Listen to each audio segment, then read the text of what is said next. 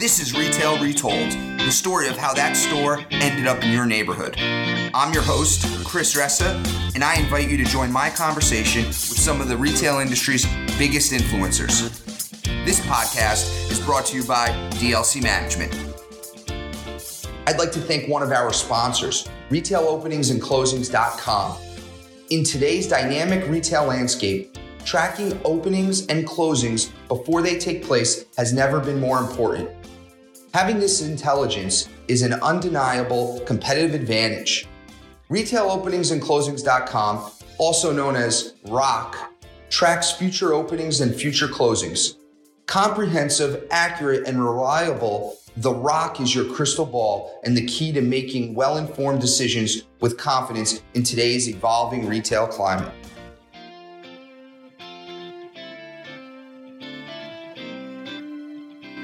Today we have Adam Lipkin, the C-PACE guy from Counterpointe, Hannon Armstrong. Adam and I actually recorded this a couple weeks ago and the audio quality wasn't good. You know, some of the challenges from a work from home environment, but we're all working through it. And we wanted to make sure we got the content out to everyone because we think it's some interesting information, and happy to have you back, Adam. Thanks. It's great to be with you. Thanks for being able to do this again, my friend. Yeah, no worries, man. And so the C-PACE guy.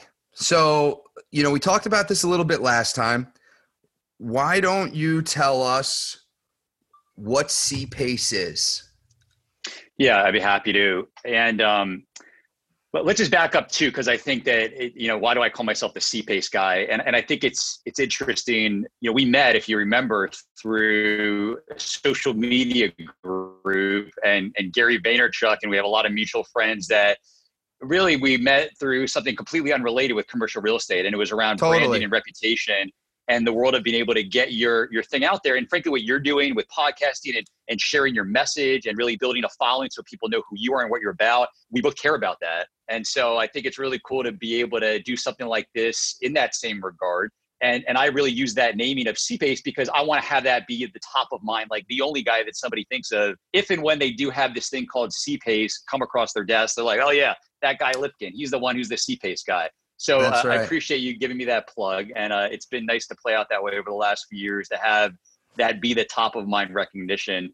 But at a high level, C-PACE is construction financing. And it's construction financing that's done in a real special way. It's growing quite a bit, but it's enabled at a state level. And it allows property owners to finance a lot of their construction costs using an assessment structure to repay the loan, as opposed to like a first mortgage lender that would take a secured interest. So what does that mean to take an assessment, position, right? A lot of people might say, what does that even mean? But PACE stands for Property Assessed Clean Energy. What it really should be is property assessed construction expenses, because clean energy throws people off and makes people think that you got to like upgrade your property above code and you got to do all sorts of LEED stuff. And you really just got to have certain types of items that you're going to be improving your property with or building with. You know, they're going to always be there in any new development, things like your lighting, your building envelope, your HVAC. And it's a nice pocket that's available if you're in a market that is active with this program. And so I could talk a little bit more about the things that you need to look for criteria, but essentially it's specialty construction financing. And that's interesting. So first, good point on the intro. We did meet at a Gary Vaynerchuk conference. And so, and we've both been trying to improve our brands on social media. So good point starting there. So as it relates to C-PACE, so let's unpack what you said a little bit. So let's start with who are some of the borrowers? Who are some of the people that access this financing, and why would you try to access this? So this could be from some of your biggest mall owners in the world, like Simon. This could be some of your developers that would use this as a replacement to equity or maybe more expensive capital. It's really quite the gamut. There's so many uses of it. I could tell you probably some of the criteria where I feel there's bigger hit rates on it. But essentially why you would use it is just for the simple reason that it might be cheaper capital for your real estate projects. It's simple as that. And it really just comes down to, could you get access to using it as much as you'd like? PACE financing is like at a rate of under 6%. And, you know, to the extent that you could use that instead of raising more equity, a lot of people would want to use that across all property types and across all types of geographies. And therein lies the main challenge with CPACE. And it really just comes down to some lenders are more friendly to it than others, the same way that some lenders are more friendly to doing hotel financing in this market than others, or using mezzanine financing with them. So you really need to look at it in terms of the way you look at a lot of things, like what are the criteria to be aware of?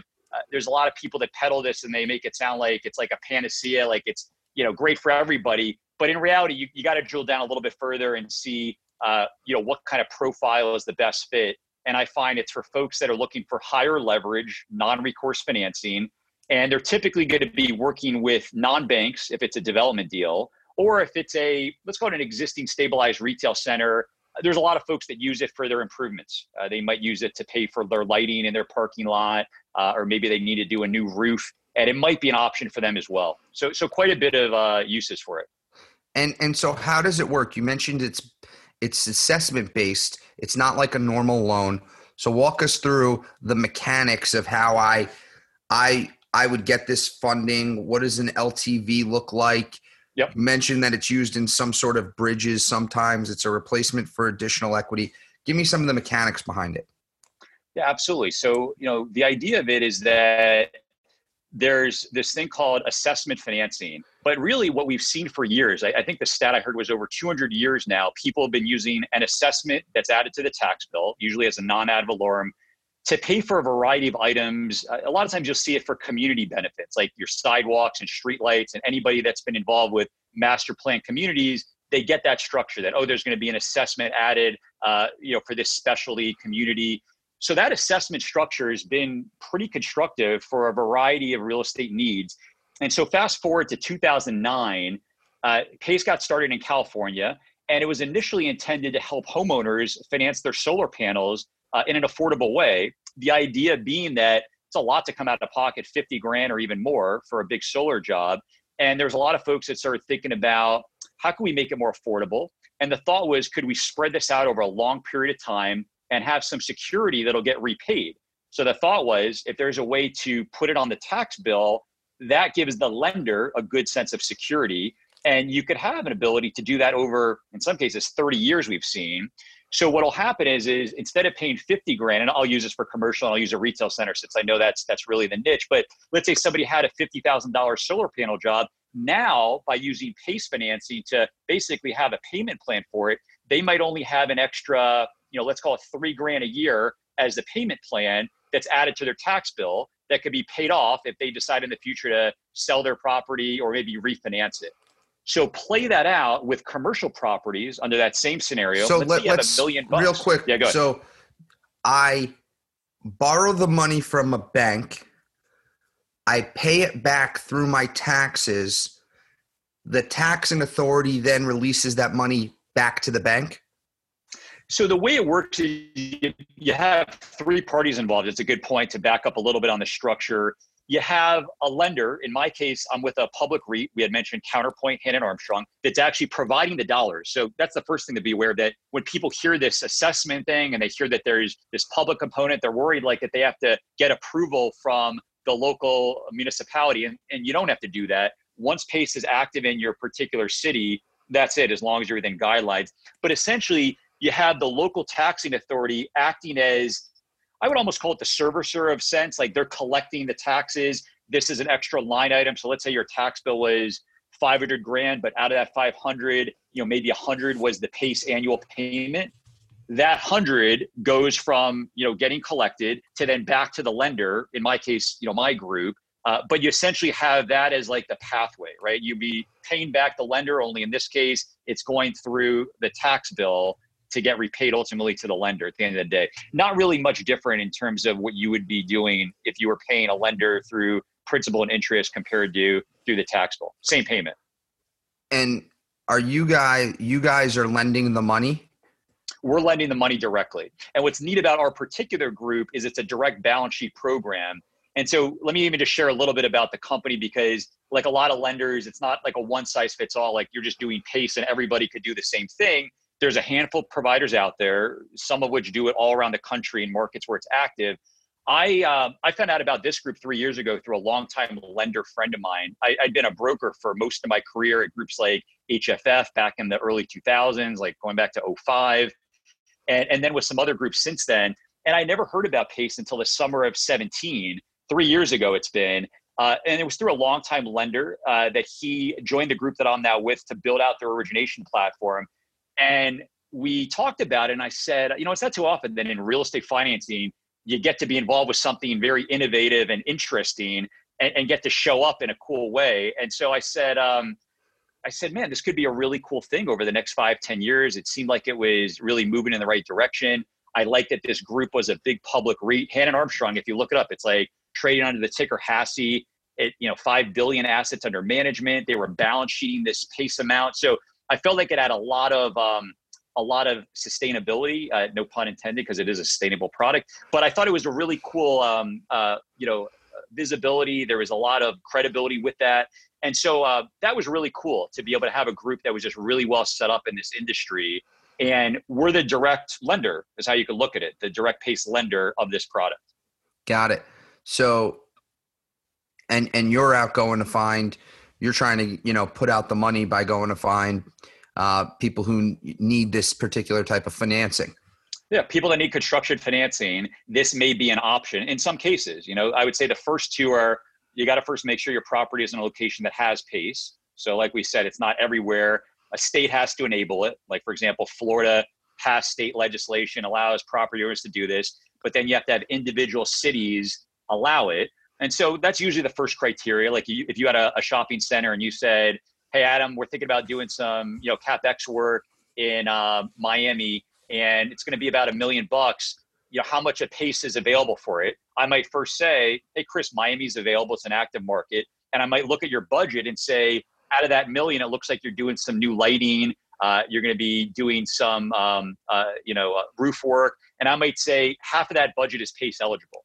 And I might give you some financing terms that are like at a, you know, mid 5%, 5.5, 5.75 level.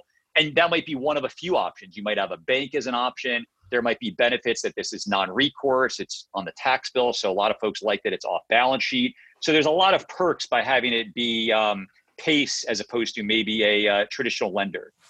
Does it affect my other borrowing capacity on the project? It affects it in the sense that it's really your senior lender that has to be cool with it at the end of the day.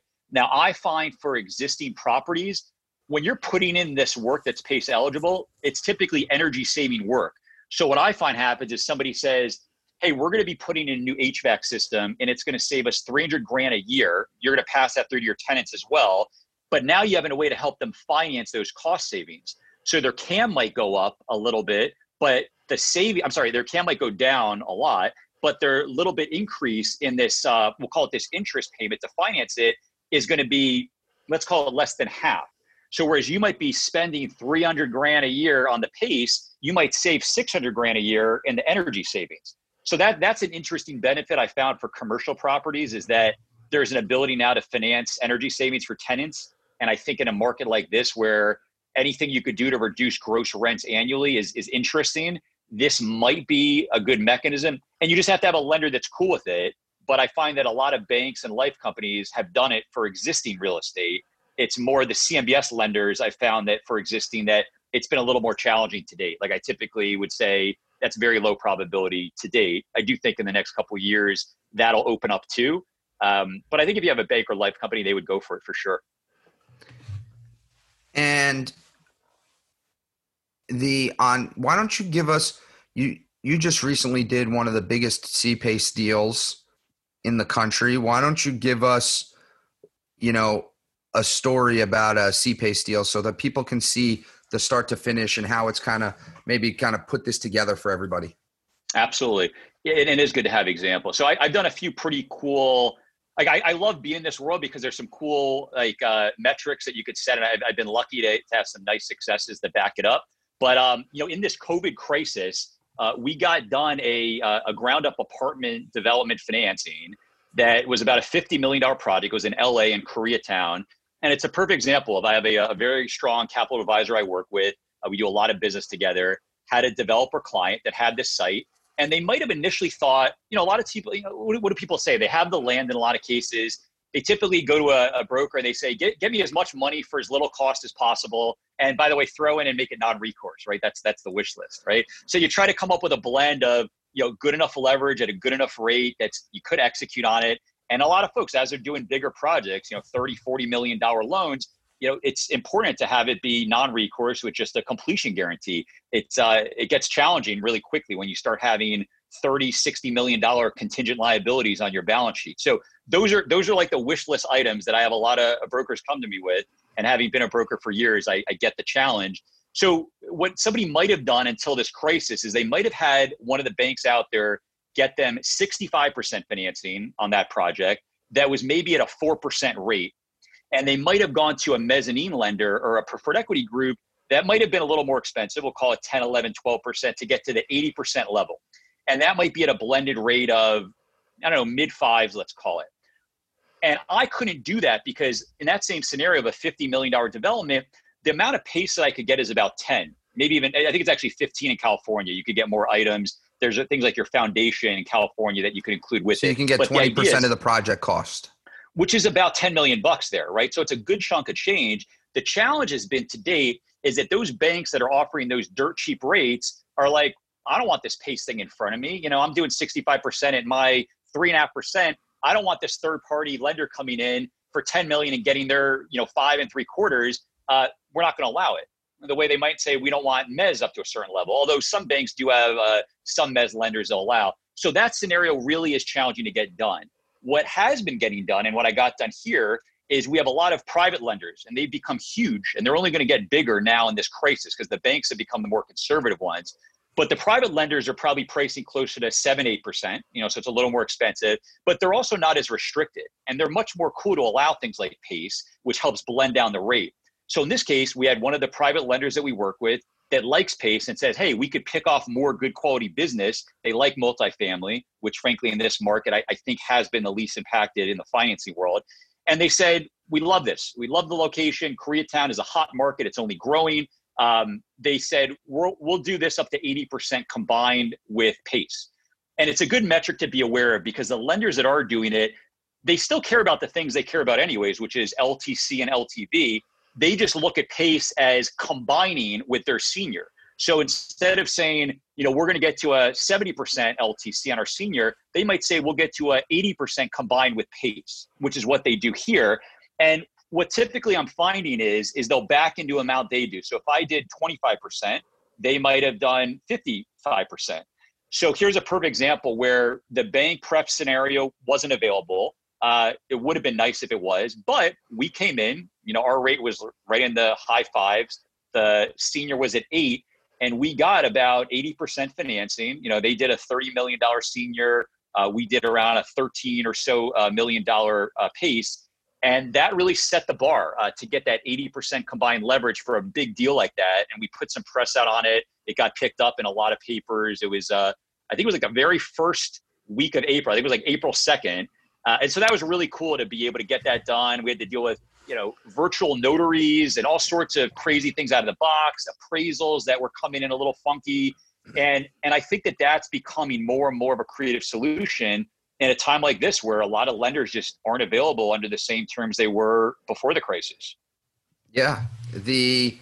And so how pervasive is PACE? Like, what is the market size of this right now? What's going on in the PACE world? How come most people don't know about it? So it's so funny. A buddy of mine, he posted something on LinkedIn today, and he was talking about how, you know, it was like a BizNow conference, and now like it's like a big thing for office brokers to be doing virtual tours. It's like, yeah, dude, people have been doing that for years, right? So I joked. I said, there's that classic quote that first they ignore you, then they laugh at you, and they ridicule you, and then they compete and fight with you, and then you win. And so it's neat that I've seen this with PACE that. I mean, 3 years ago, people were like, PACE, what's that? You know, and there's still a lot of people that are like, what's that? And I think the main reason is it's still a small industry, but this small industry did $1.5 billion last year in total volume on the commercial side. So it's not nothing. And just to give you the growth of it, I got into this in 2017 and I'm really just focused on doing it for construction. There's a lot of people that do it for that scenario I mentioned where, you know, you want to do some upgrades on your existing centers. You have more of a stabilized property. To me, the big growth is happening on new construction, so much of that budget is hard and soft costs that qualify. But when I got into this industry in 2017, typical PACE size was 3 million. The total volume of the industry was 50. Okay. Wow.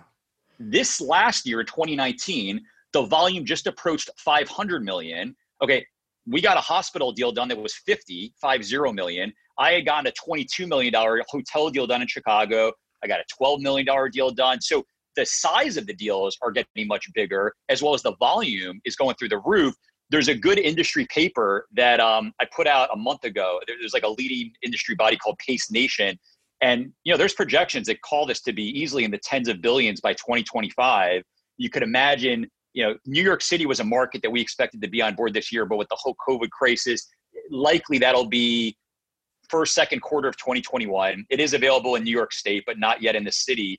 But when you think about the volume of construction that gets done in the city, I mean, imagine how you start popping in PACE for like 10 to 20% of that on some number of projects. And so this is ballooning and it's grown exponentially. And so I think that, and really what happened, I think I got a little bit lucky right now where folks just frankly needed other options. And right now is the time where a lot of folks are just paying attention to it newly because, you know, you just don't have as many options to get financing for at the same level. So it's a good time that you're hearing a lot of people mention it. I think you only see more of it. Look, I got into it early, not as early as some. Some have been doing it even 3 years before me. That's a long time to be waiting for this to finally start hitting. But I'm excited about it now. I think I might have told you, I mean, I went 18 months before closing a deal. I mean, this was definitely like a road to just really dig deep, plant seeds, get a lot of at-bats, but frankly hadn't closed, really just because it wasn't there yet on the lender side. But last year is when it really picked up. I really got lucky, started to have some good hits around March of last year. And thank God, you know, it's been growing really well. And even right now during the crisis, it's becoming a really exciting option to suggest for folks that still want to move forward. But I think on the multi-site is where we're really trying to focus on. Do you see it in like what I'll call, and I love the word, a peanut butter and jelly deal? A Tell very me what a basic, peanut butter and jelly is. Basic. It's the basics. Basic. What's that? What's a basic deal? I don't know. We'll use retail. I don't know. I'm going to build a Starbucks just on a corner. I own the land. It's very financeable. Normal, you know, I want to finance my construction for my Starbucks. Do you see C-PACE getting into something that's, you know, where there's not a challenging debt market, where it's pretty simple to do. It's not a complicated transaction. C-PACE going to be a player in the peanut butter and jelly? So it's available there for sure. It's available in that Starbucks for about 20% of your cost. I think it would come down to what lenders will allow it the way you want, which is like, put it this way. It's almost like somebody going and saying, I want 95% financing. Could I get that? And I would say, probably not, unless you have some crazy low land value. Maybe somebody might say, all right, your basis is so dirt cheap. Maybe I won't be as focused on the loan to cost. So could you get the C-PACE deal on your Starbucks? Yeah. But if you wanted to go to your local bank and pay 2.5% for that money, and then try to get PACE to replace your equity, I don't think the bank would do that today. I think that for the strongest groups, you'll get there in the next year. What they'll do, and I'm already seeing it, is they'll allow PACE over their leverage by maybe 5%, some sliver. You know, it doesn't have to be the full amount. So let's say a Starbucks, let's say it's like a $2.5 million build. And let's say I could do, I don't know, like, let's call it like 400 grand of PACE. A lender might say, you know, I'll give you 100 or 2. It just really depends. They're going to look at that combined leverage. I am seeing banks doing that already. I mean, I had a big deal I mentioned in Chicago. That was a life company, Ulico, big company, you know, union lender. And they had never done a PACE deal. And it was a strong borrower. And they said, look, we want to make our borrower happy and we're willing to pay attention to it. So that's how it's going to play out. I mean, you guys are a good example of a big shop. You could probably go to a lender and say, why wouldn't you do this? This is something that underwrites, and they're going to pay attention to the metrics that they already look at, the coverage and the leverage. But at some level, could you get over zero PACE, like at least some amount? I think it's doable, and that's how it'll play out, is the stronger profile deals will get some amount of it. Long-winded answer, but the answer is maybe more likely in time. So one of the parts we skipped is you mentioned like you can get 20% of the project cost. Is that 20% of the loan cost or 20% of the project cost? Project cost. Project cost. And what are you financing? What is that 20%? What are we actually financing? There's like certain items, correct? That qualify? Yeah, exactly. And that really is what the underwriting comes down to, is what's eligible. And so usually we'll look at a budget. In a development project, you just know you're gonna have lighting, you're gonna have a building envelope, it's gonna include insulation, you're gonna have air conditioning, ventilation. You're gonna have just items that'll be in any new development. When you dig into the improvements on an existing, we just have to see those line items. But the first criteria is we have to have eligible hard costs that are gonna qualify for PACE. But usually what we see in most development projects, it's about that 20% number. So that's a good estimate of what's available. And then it'll really come down to the lenders that allow it, at that combined leverage that you're looking for. But 20% is a good underwriting rule of thumb. If you're developing a retail center, you might say, hey, we could ballpark that 20% of this budget's going to be PACE eligible. Got it. Awesome. Go ahead. No, go. I was going to just cover one thing that I thought was interesting. And we were talking about this, that liquidity is so important right now. And we're just coming out of now 2.5 months of challenging environment. A lot of tenants have been struggling to make ends meet. It's leading to a lot of property owners struggling to make loan payments. So what I believe will happen, and I don't think it's there yet, but I think you'll see this play out over the next 6 to 9 months, lenders are looking for solutions. And I'm seeing that more and more of them are willing to entertain allowing PACE as essentially an operating and interest reserve over a 12 to 24 month period to help their borrowers pay for their debt service. And in some cases, even their operations, because some of these operations are even a little upside down in this interim period. And what's cool about PACE is that pretty much in every market that it's active, you could use it retroactively.